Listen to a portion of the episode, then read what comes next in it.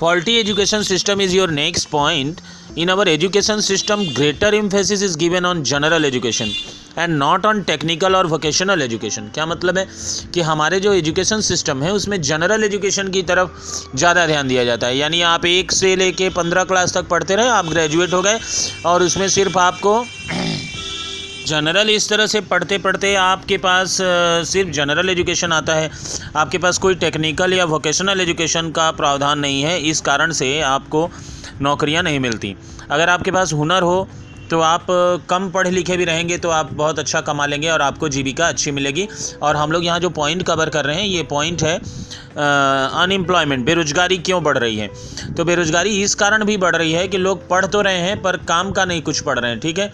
यानी कोई ऐसा हुनर नहीं उनके पास है जिससे वो अपनी जीविका प्राप्त कर सकें या फिर कुछ और कर सकें। जैसा अभी की सरकार ने, जैसे प्रधानमंत्री कौशल विकास योजना के मार्फत बहुत तरह से छोटे छोटे ट्रेनिंग यानी आठ क्लास दस क्लास बारह क्लास के बच्चों को जो लोग पढ़ाई छोड़ चुके हैं या नहीं पढ़ रहे हैं, ठीक है? तो उन लोगों की, उन लोगों को जीविका दुरुस्त करने के लिए सरकार ने एक P M K B Y चलाया। बहुत ही धन्यवाद दूँगा मैं। क्यों?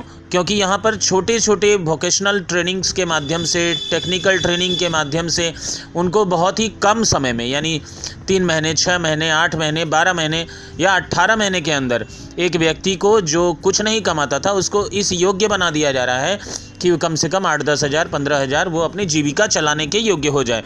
तो यहाँ पर ऐसा ही एजुकेशन माने आप पंद्रह बरस पढ़े, आप पंद्रह हज़ार की नौकरी नहीं पा सकते।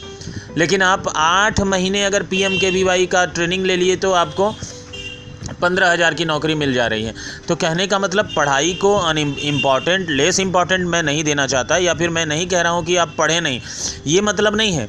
बस ये बताया जा रहा है कि आप जो पॉइंट कवर कर रहे हैं that is faulty education system तो हमारा एजुकेशन सिस्टम फॉल्टी है. अगर हमारे एजुकेशन सिस्टम में कोई ऐसा एक बिंदु डाल दिया जाए, एक सब्जेक्ट डाल दिया जाए, जो बहुत सारे सब्जेक्ट्स को वहाँ पे कैटेगरी करके हुनर बना दिया जाए, ठीक है?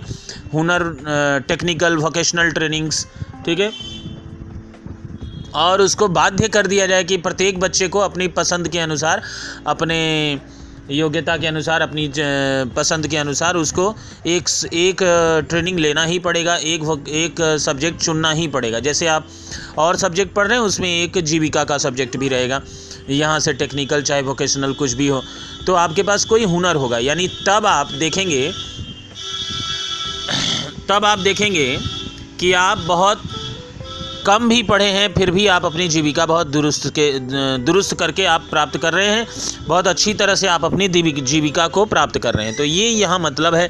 तो हम लोग के पॉइंट है कि अनएम्प्लॉयमेंट बढ़ने का क्या कारण है? तो अनएम्प्लॉयमेंट बढ़ने का ये भी एक कारण है कि हमारा जो एजुकेशन सिस्टम है, वो बड़ा फॉल्टी है और फॉल्टी एजुकेशन सिस्टम में आपको जीविका नहीं मिल रही है। तो आप बेरोज़गार बने हुए हैं। ठीक है?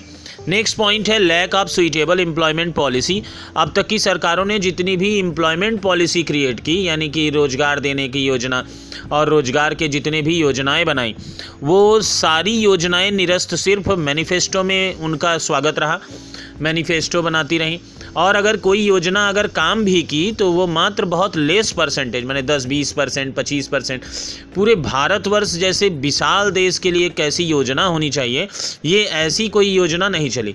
या फिर जो योजनाएँ काम करने वाली थी या जिन पर जिनको आगे बढ़ाने से आप आप मैंने देश को बहुत अच्छा लाभ मिलता तो उन योजनाओं को आगे भी नहीं बढ़ाया गया। तो जिस कारण से lack of suitable employment policy यानी जितनी भी पॉलिसी हुई, वो बहुत ही उनके एग्जीक्यूशन में, उनके एग्जीक्यूट करने में बहुत सारी परेशानियाँ रहीं और कमी के कारण आपकी बेरोज़गारी बढ़ी हुई है। कोई अच्छी पॉलिसी आती तो आपको आपका रोज़गार बढ़ता और आपकी बेरोज़गारी घटती, ठीक है?